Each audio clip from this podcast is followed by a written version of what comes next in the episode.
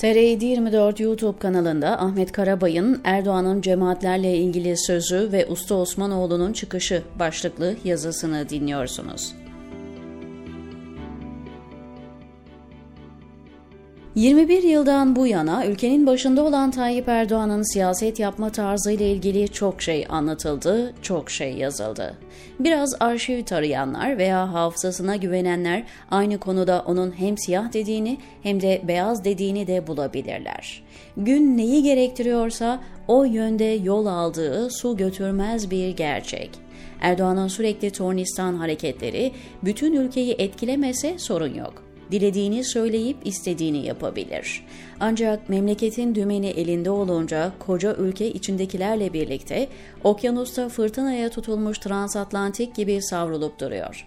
Erdoğan'ın kavgalı olduğu kesimle can ciğer kuzu sarması olmasının ve içli dışlı olduklarını bir çırpıda yok etmeye kalkışmasının yakın dönemde çok örneği var. Nedense suç her defasında karşı tarafa yıkılıyor.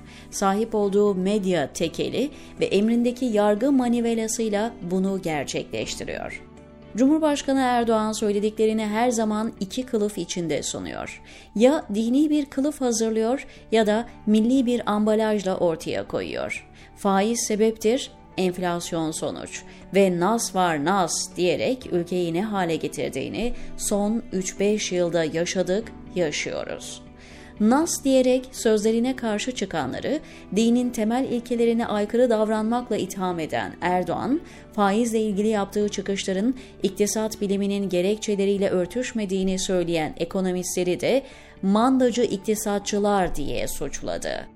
Birinde dini, ötekinde milliyetçi kavramları mızrağının ucuna taktı.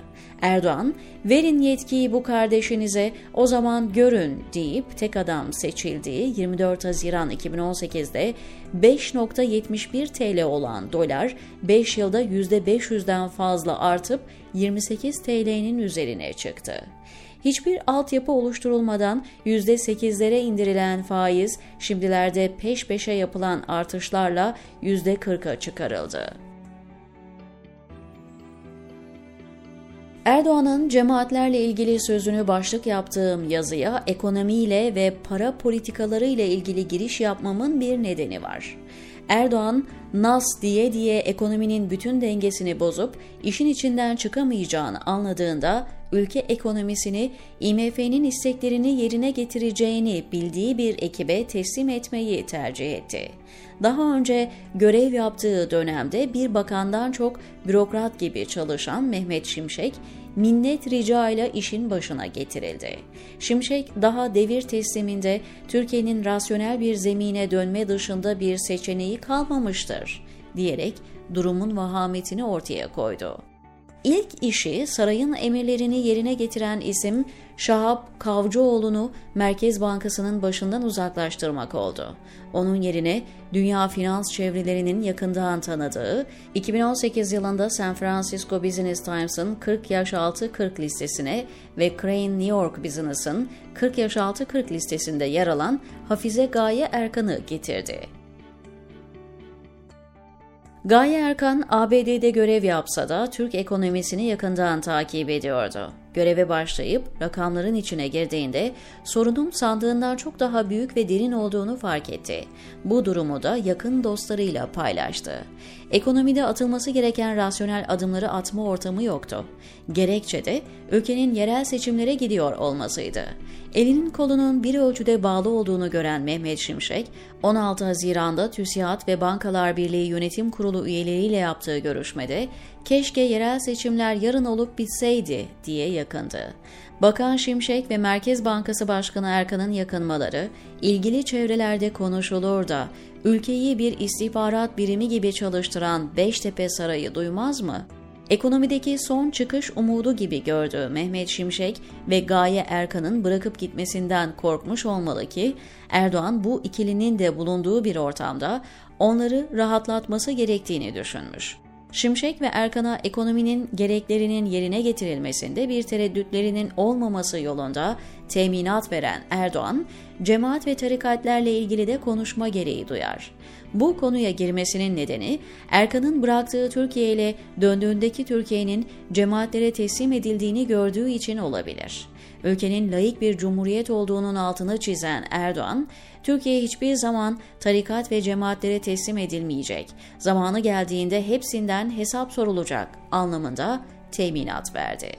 Uzun yıllar İsmail Ağa cemaatinin tartışmasız lideri Mahmut Usta Osmanoğlu'ydu. Sağlığıyla sorun yaşandığı son döneminde farklı isimler öne çıkmaya çalıştı.